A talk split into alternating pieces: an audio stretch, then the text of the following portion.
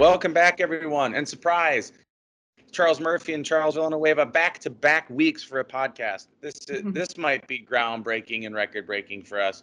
Uh, it's episode 96 of Murphy's Law. We have uh, an Eternals trailer that finally hit this week. We had all the press conferences uh, and, and, junkets and interviews surrounding Shang-Chi and the Legend of the Ten Rings. So Kevin Feige spilled some beans, and we have some DC news to talk about. Before we do that, check in with Charles and see what he's been up to for the past week. Uh, I'm okay. Uh, pretty proud and happy as a Filipino to see Manny Pacquiao lose. It is very genuinely exciting to see him lose and not get sort of the clout he needs for unfortunately a very possible presidential run here next year. The the the presidential elections are next year, and I feel like if he if he won here, he would have the thing the, the, the push he needs to actually run and maybe even fucking win. So I'm glad he fucking lost. He's a terrible politician. I don't know why he's a politician. I was talking. I, I told you like before we recorded. Like imagine if like someone like Tyson or Mayweather was like a senator. and it, it's so fucking crazy. He he is an actual senator here in the Philippines, and he owns a basketball team which he plays in during season the, the actual season. It, it's fucking unreal that this guy is is a politician, so I certainly view him a lot different than you know the, the international community who, who who love him. But yeah, pretty cool to see him fucking lose, and I hope he loses the next elections. Yeah, I I told when you told me I hadn't even like bothered to look. He's become kind of an afterthought. Uh, I guess for me, I remember a time when he was a little bit of a bigger deal for for us, but now I'm just like, oh, I didn't even know he. I didn't even remember to look and see how he did. Yeah, I feel I feel like he like the more matches he has like post Mayweather, it's kind of like all the the hype sort of went away. I remember like, yeah. you know, 10 years ago, 15 years ago, he was on fucking fire. Like every fight was like this big pay-per-view event. Now it's kind of like, oh, he, he's still fighting? Or ever since he like he kind of lost uh, that Mayweather fight, it's like you know, it, it's been sort of I don't want to say downhill, but you know, the the the buzz has died down around his hype. Yeah. So it, it's weird. But anyway, how are you? What, what have you been uh, doing?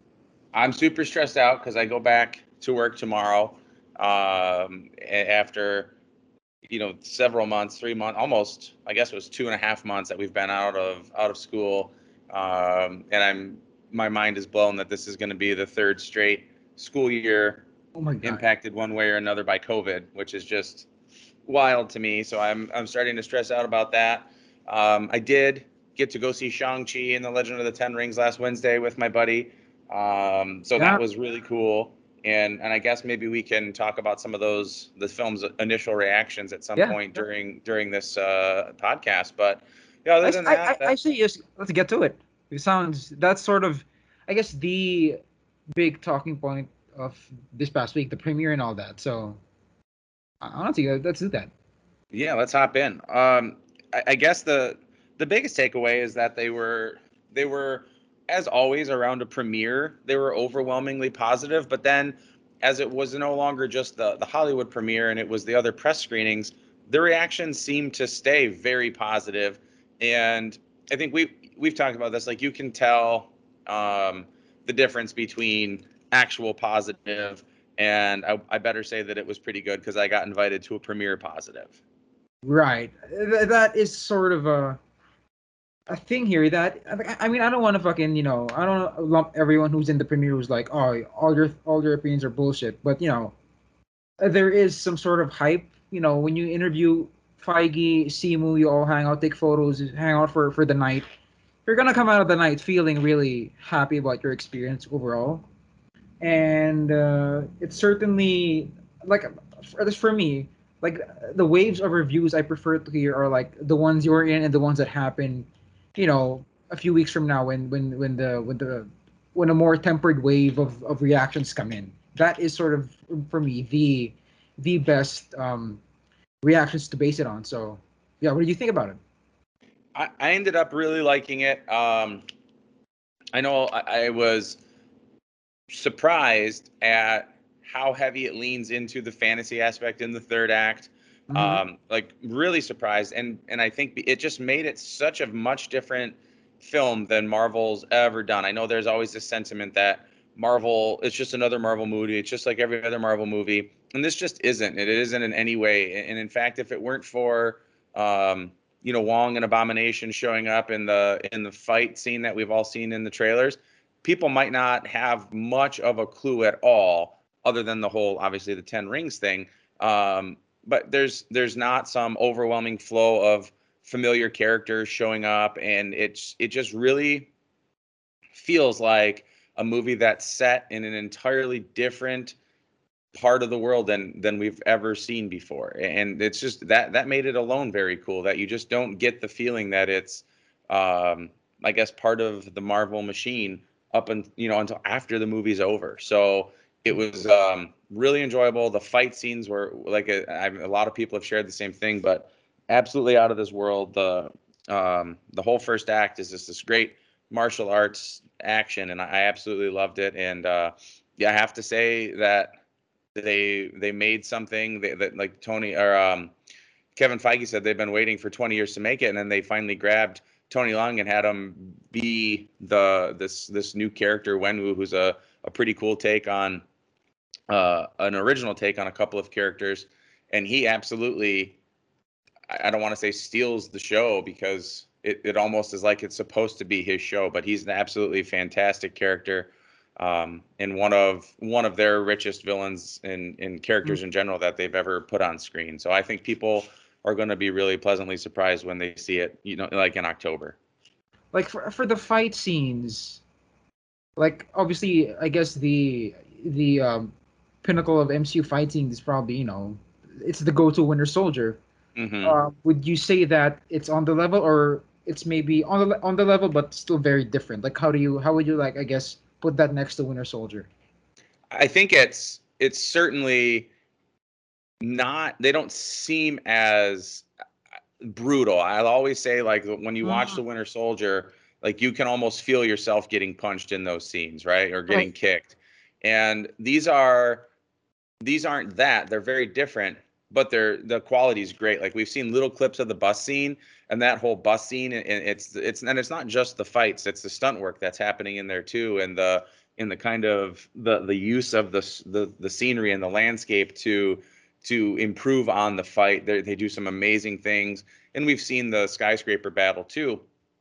And just those two just those two scenes alone involve some of the best action that that, that they've ever done as as far as like one person uh, maybe one on one or one on a group of people. It's incredible, um, and and it really is a very different thing. I, I think I made the point that it feels like the bus scene feels like um, a Bruce Lee movie, and the skyscraper scene feels like a Jackie Chan movie.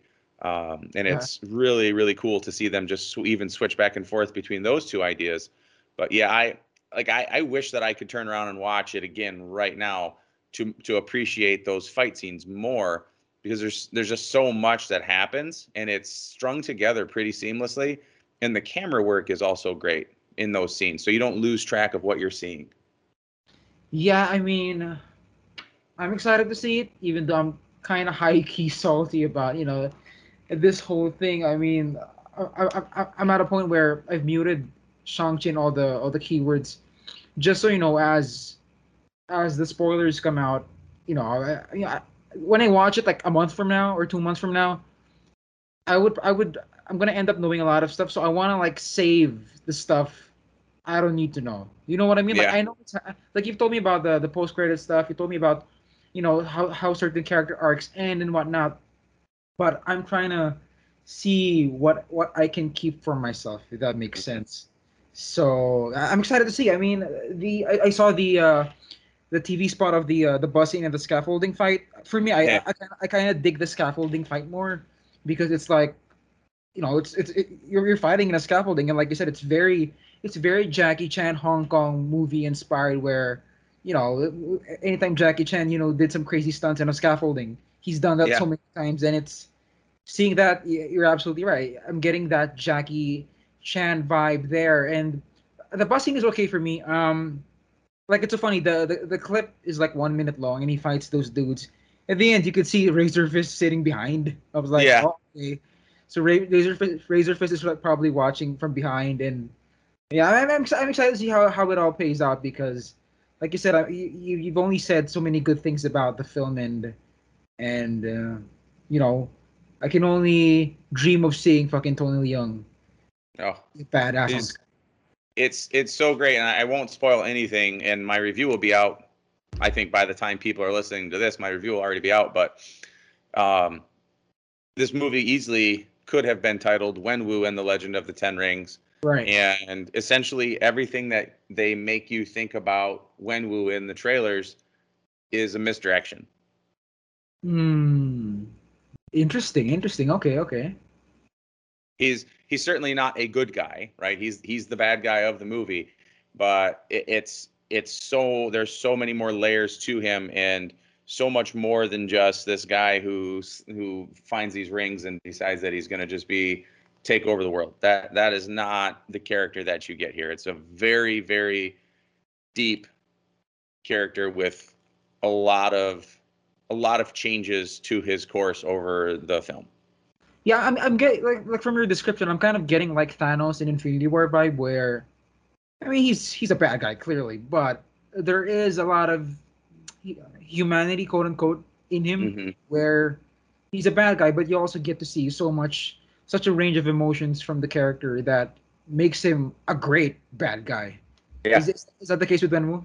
yeah, Wenwu was definitely made very human, um, and and the film like kind of cleverly lets you lets you start with the idea that he's just a horrible bastard, and then uses flashbacks over the course of the movie to change your perception. Hmm. Okay. Okay. Well, I can't wait for fucking I don't know October, November, or if it, if it comes out on, on Disney Plus. So yeah, fucking let's let's get to the news. What do we have? I guess the big news of the week was a new Eternals trailer that actually made Eternals look exciting to people who didn't really know what was going on. I mean, yeah, I, I, I was part of that group. Not that I did not know what the Eternals was. I, I read the the Gaiman like a few years ago, the Gaiman run a few years ago, and you know, see, seeing this trailer compared to the first one is such, it's it's night and day. Like the first one is kind of like, yeah, nice shots. They're hanging out on cliffs, fancy, you know, uh, cinema, uh, beautifully beautifully photographed beach beach shots and whatnot. But here it's kind of like, okay, when you see that you know the celestial creating the galaxy you, you get a taste of the deviants you finally get to see kit harrington who's been absent from any of the promotional art around you get to see their powers um yeah it's a pretty good trailer it, it- it's the trailer that i wanted for the the first teaser and i feel like it's the only trailer i need obviously we're gonna get i mean it, it's, it's the final trailer but you know, we're still ways off from November, and if it gets pushed, we're definitely gonna get another trailer down the road. But I feel like this is enough because it gives me everything. You know, you get a sense of the- team dynamic there. I sort of like the vibe where when they meet up after all these years, there's that sense of family. It's like, Mhm. oh, you haven't changed. They, they have that sense of banter. Um, like my favorite character, just from some of the scenes there, is probably Druid. That scene where Yeah. Druid is standing in front of like the burning city, and there is a is a pretty cool shot of Druid wearing leather jacket and leather pants and then fucking Doc Doc, Doc Martens. They're walking through the desert, and he has some shades. And I was like, God damn, Druid looks fucking looks cool as fuck.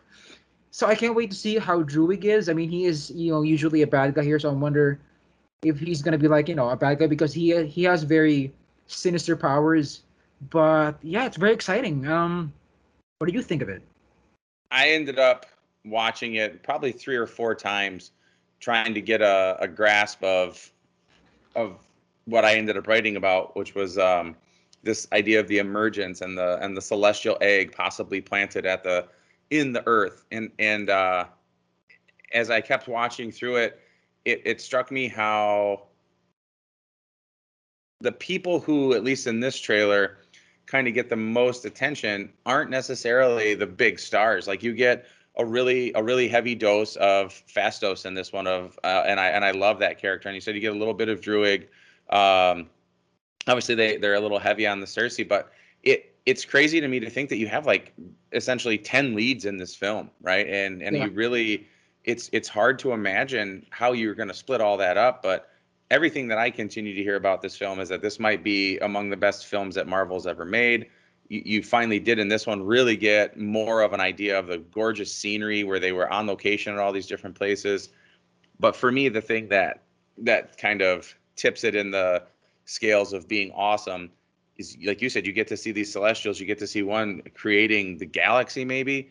Yeah. And if if the first five or ten minutes of this movie are the actual origins of the Marvel Cinematic Universe, that's going to be an absolutely incredible 10 minutes of film, right? Like to to have a film that does like a history, not just a history lesson of some we know that they've been around for like 7,000 years or whatever, but if this takes us all the way back to the beginnings, that's going to make this such a, a, a, key film to for people and and something that people study and, and try to to dig into. And I just feel like it's it's got the opportunity to be so rich with seeds for the future. Like I, it's it's one of those things. Like I'm so excited to see the movie, but I'm also so excited to see what else it it leads to. And so yeah, I, I'm really excited about it after watching this trailer. What did you think about the the powers? Because I, what I liked seeing Icarus shoot lasers. Yeah, it is kind of weird for me that like for um for Kumail's character Kingo, it is kind of weird that he only shoots lasers from his fingers. I think he just. I think that's just because that's what he wants to do, right? Yeah, like I, I, I that they can all do the same stuff, but that's just how he he decides to project his his cosmic energy is to shoot finger guns. It's so weird. Yeah, I mean, I hope that, uh, like you said, I mean, I hope that they all sort of same they the same like a base sort of power, um, be it lasers or something, because it is just kind of weird. Like you know, oh, one dude can shoot laser out of his fingers. Like that's that's a weird power. Why not just fucking just shoot lasers in general from from any like body part, like even from his wiener. If you want to shoot, if you want to shoot lasers from there, why shouldn't he? Why shouldn't he be be a? Why shouldn't he be prohibited from shooting lasers from his penis? I feel like that that's a that's a valid power. But I mean, I I like the shot of um um Makkari running. It's like a very quick shot there. Mm-hmm. It looks super fucking badass. I like where um who's Don Lee playing again? Where he Gilgamesh. Like, yeah, Gilgamesh when when when when um Thena like you know tries to slap strike him and then he has this thing with his with his forearm. That was pretty cool. The the the weapons conjuring of Thena is pretty badass as well. Uh, the probably the best display of powers in the whole trailer is Cersei turning the bus into rose petals. Oh yeah, that is very Doctor Strange like. now that I'm now that you're mentioning it, when when he when he turns like Thanos's, you know, blast yeah. into butterflies, that is very pretty fucking cool. But yeah, I, I just kind of wish that for Kingo, maybe he can shoot like lasers from his arms, like Havoc. I feel like that should be that should be the thing instead of him fighting firing from his fingers. Because I saw like um like a variant uh, comic cover of the team, like an official Marvel variant comic cover of the team, and Kingo's like doing the the the finger guns thing again. So it makes me yeah. wonder, like, hmm, it, that is so specific. I just, uh, but, but then, but then again, I don't know anything about the Eternals' powers apart from you know the super speed and the, you know the the energy projections and whatnot. So I'm not quite sure if I even have like the right to complain about the powers. if you know what I mean. It, it makes me wonder if during um, during filming when they told Kumail what he was what he could do if it was something that he ad libbed in there, right? Like if he's just right. like, hey, what if I just did this because it's cool? Because it seems like, given his sensibilities and his humor, that that might be a, a possible explanation at least. That he was yeah. like, man, I would really think it would be cool for me to just make finger guns, but then actually shoot lasers out of my fingers. Right. Oh, what, what do you think about the the deviants? So the the idea that they're like the first one you see looks like some sort of skeleton dinosaur makes a ton of sense. Um, they're supposed to be in the film sort of these predators that, um, well, they they were supposed to, they were originally supposed to protect um, the humans, but then they they went off and decided they were going to eat them, and then so the idea that they look like these sort of ancient predators is pretty cool. I am really interested to see why Kro, who's the one that we see kind of uh, has Angelina's character wrapped up, why he's so much different than those other ones. Because even in the in the Lego stuff and all the other stuff we've seen, they all kind of look just like mindless beasts, right? And then Yeah. Kro certainly is a very different take on that. Um, the look is is weird, and I, I wonder how it'll how it'll find look when we finally see it on the big screen because you know you're going to get more than that one scene. We've seen promotional materials where he sometimes looks very bland, and other times where he looks like he's got like almost a rainbow sheen to him. So I'm Right. I'm curious. I know you said you thought he looked like Steppenwolf.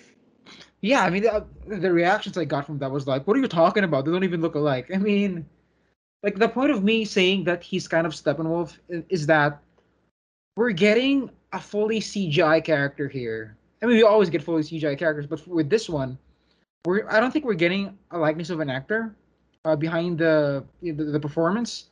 So it makes me wonder if it's like a totally mid 2000s thing where it's a CGI creature, completely CGI with no performance capture behind it, and it's just Mhm. some dude voicing him. That that's that's how I'm getting that kind of Steppenwolf vibe because with Ciarán Hinds, like I like I, I tried searching if there was any Justice League behind the scenes photo of him like in the mocaps with, with Zack, you Yeah. know, there wasn't. And Steppenwolf, the the theatrical uh, the theatrical cut and Snyder cut version do not look like Ciarán Hinds. So that's what I'm sort of getting at, and it's very interesting that we're getting a character like this. Um, for me, it's weird because, you know, this movie sort of flexes the, you know, Academy Award winning Chloe Zhao here. Right. Chloe Zhao is very known for, you know, very human, very very artsy portrayals of characters, which you you do get here. But then you have a fucking Scorpion King character as a bad guy which kind of i mean i don't want to say cheapens it but it's it's so it's this weird sort of a thorn in this very artistic endeavor do you know what i mean it's very mid 2000s like i mean ultron is a fully cgi character and i mean um surtur is a fully cgi character but with ultron he's a fucking robot so i feel like you can get away with that but this one it's clearly trying to be humanoid in that you know it, it has a lot of eyes it has a lot of you know facial expressions yeah. i'm curious if it's gonna take us out a little bit if especially if the cgi isn't perfect uh, because for characters like this if your cgi isn't you know perfect. It's gonna you're gonna you're gonna slowly you know hit skeleton king territory uh, Scorp- Scorpion, Scorpion king territory there. So it's i don't know it, that makes me worried at least because we do not know who who's playing him yet right? Or you know, and you can get back even into like the like the Phantom Menace and uh and Attack of the Clones, where you have some of those completely CGI right moments that you're just like, wow, that looks you know in 1999 or 2002 or whatever it was, it looked okay, but then when you go back and watch them, you're like, wow, that's that's Yeah. strange. Yeah, but I mean, I, I saw- the Funko Pop where he was very colorful. That looked pretty cool. Mhm. Um, I hope that color pops up in the in the film because I mean he's in a cave in the trailer, so you can't see shit. But Yeah. yeah, I hope Kro becomes a good part of the movie and not and not a disposable bad guy. Because I guess until we find out who's playing him or who's voicing him, it's I feel like my Steppenwolf claims are valid. I saw someone say like, "What an unfair thing to say." I'm like, dude, it, it's totally fair because if you think about it, Eternals and the New Gods, they're sort of in the same boat. Um, Right. So it's I think it's more than fair to to I guess make a Steppenwolf claim because Steppenwolf is a new god, and although while Kro isn't an Eternal, it is sort of in that same boat. So I don't know. I hope Kro ends up being cool at least. Yeah, I think well, we we just get the one shot there, so uh, you know, obviously gonna have to wait and see what the full intention is. And and like you said, he is in the in the cave, so maybe when the sunlight hits him, we get a little bit better better look at the character. Yeah. All right. So what do we have? What else do we have?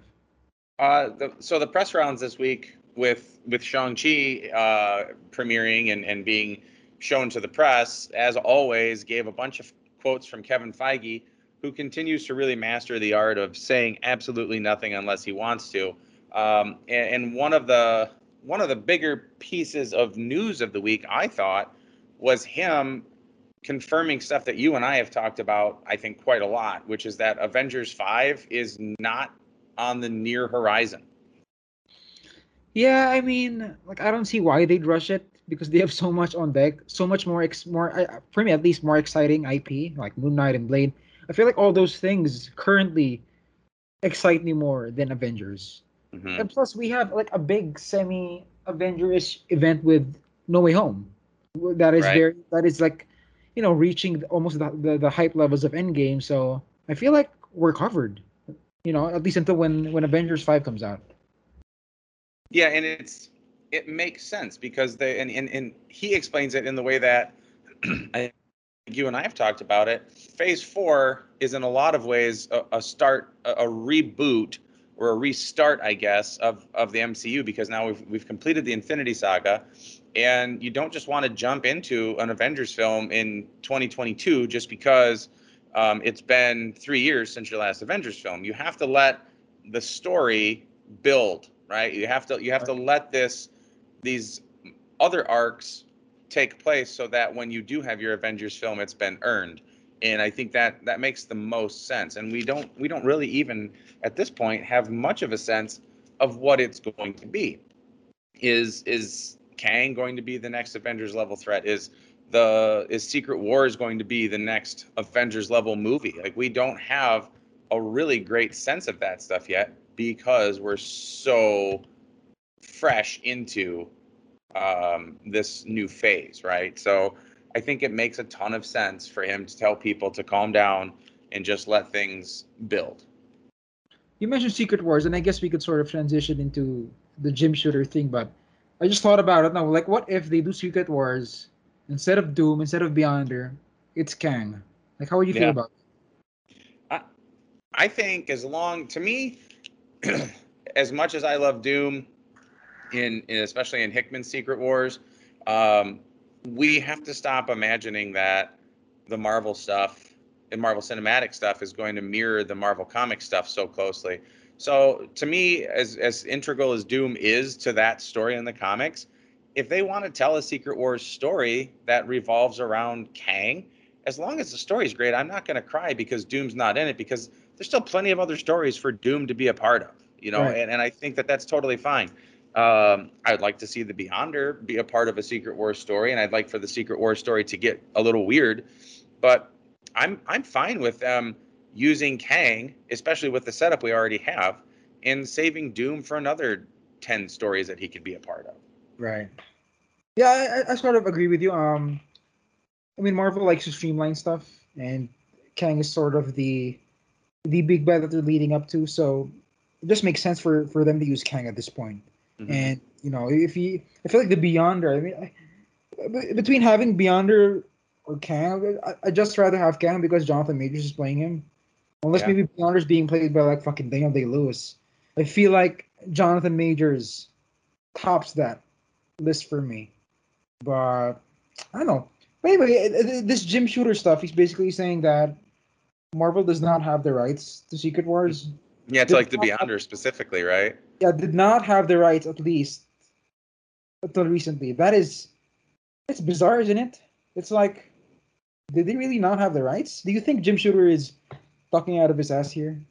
No, I, I feel like I feel like he's on he's on to something at least, and and I think the bigger story is nobody's nobody's going to be surprised when they end up at a Secret Wars event, especially after watching Loki and, and listening to Kang talk.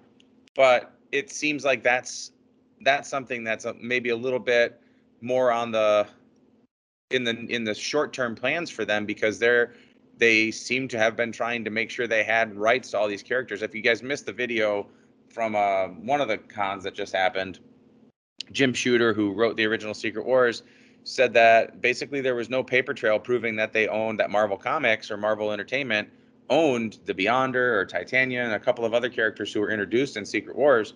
So they were kind of at one point trying to make sure they got some stuff on paper.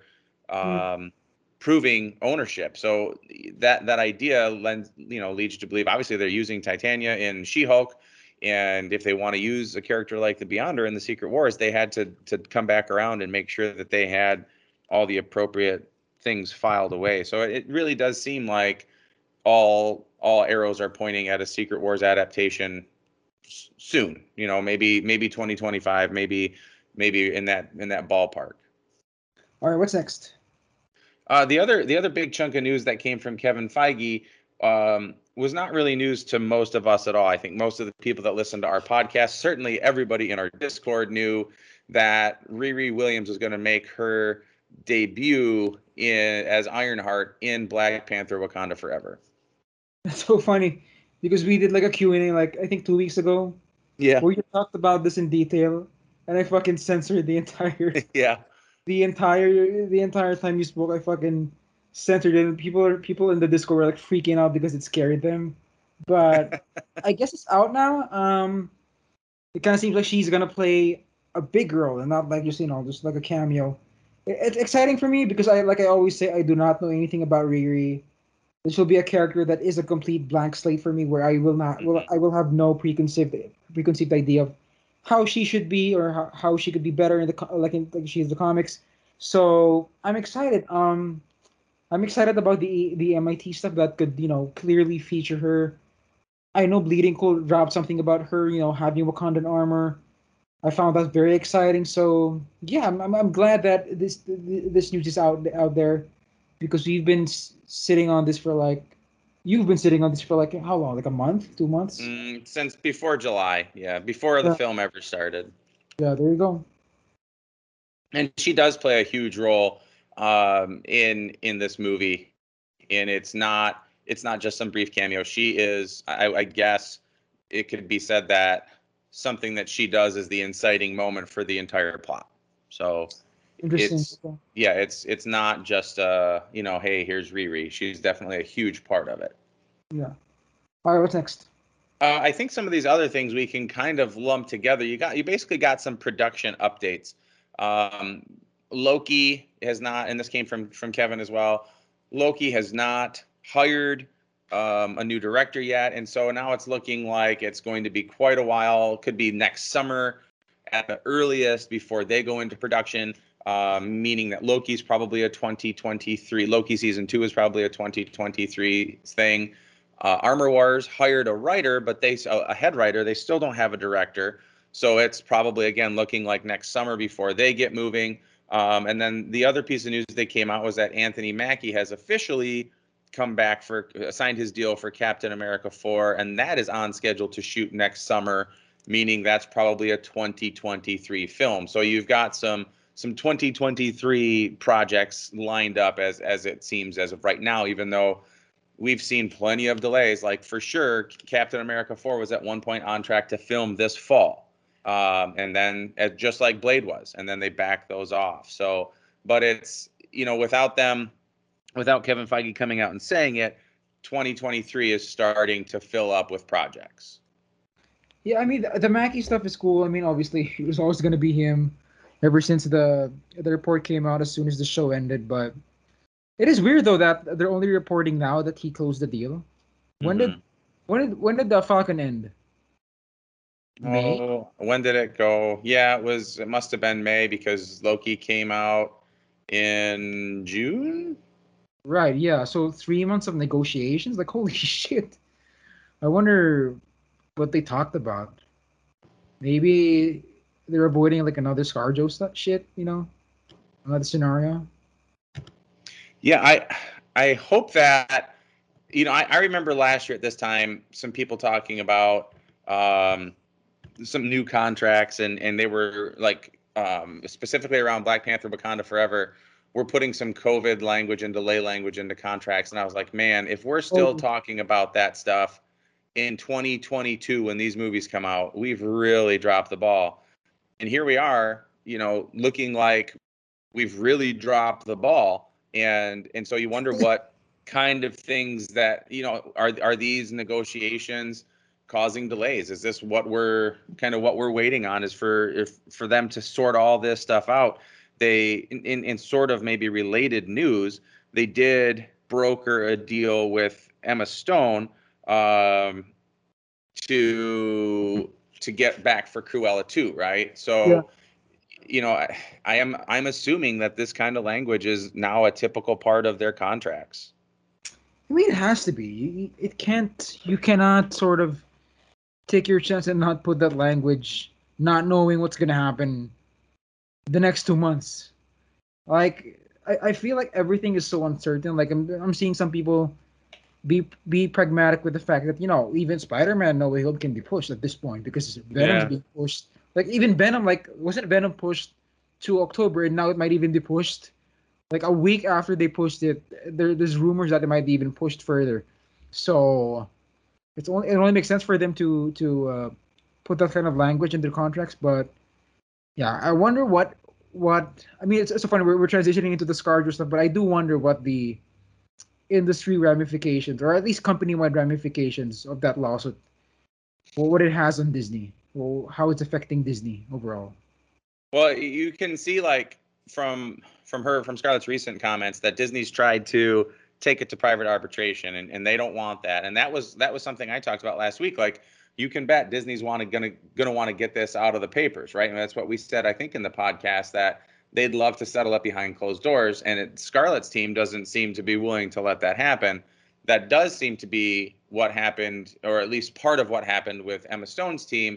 They were like, all right, listen, we want to do this other movie let's let's stop um, putting this out in the press and let's just make a deal behind closed doors and just release the good news bits of it because you know that these things are not all good news. So yeah, it's it's interesting to see um, Disney Disney's response to this, to them not allowing it to go into private arbitration. Mm. I hope they figure it out because it's getting crazy out there. I, I feel yeah, like I feel like the the ScarJo stuff is a big, you know, sort of a basis of why Shang Chi's not in the, it's not in uh, mm-hmm. Plus, and I hate it. Yeah, definitely not not the best time for this all to go on. Right, right as this movie, as Shang Chi is getting ready to to hit theaters. Um, and they've made the, the choice to make it exclusive when so many people have no ability to get to a theater to watch it. Yeah. All right. What's next? Uh, last little bit we have is um, is pretty exciting. Uh, a lot of people were very excited about the news, although I saw a lot of negative responses to a bit of the news. But um, their HBO Max is going to produce a Black Canary film. Yeah, that was pretty cool. I mean, good for for Jurnee because she is. I loved her in fucking um, uh, Lovecraft Country. Yeah. She she was absolutely amazing there, and I loved her in in Birds of Prey.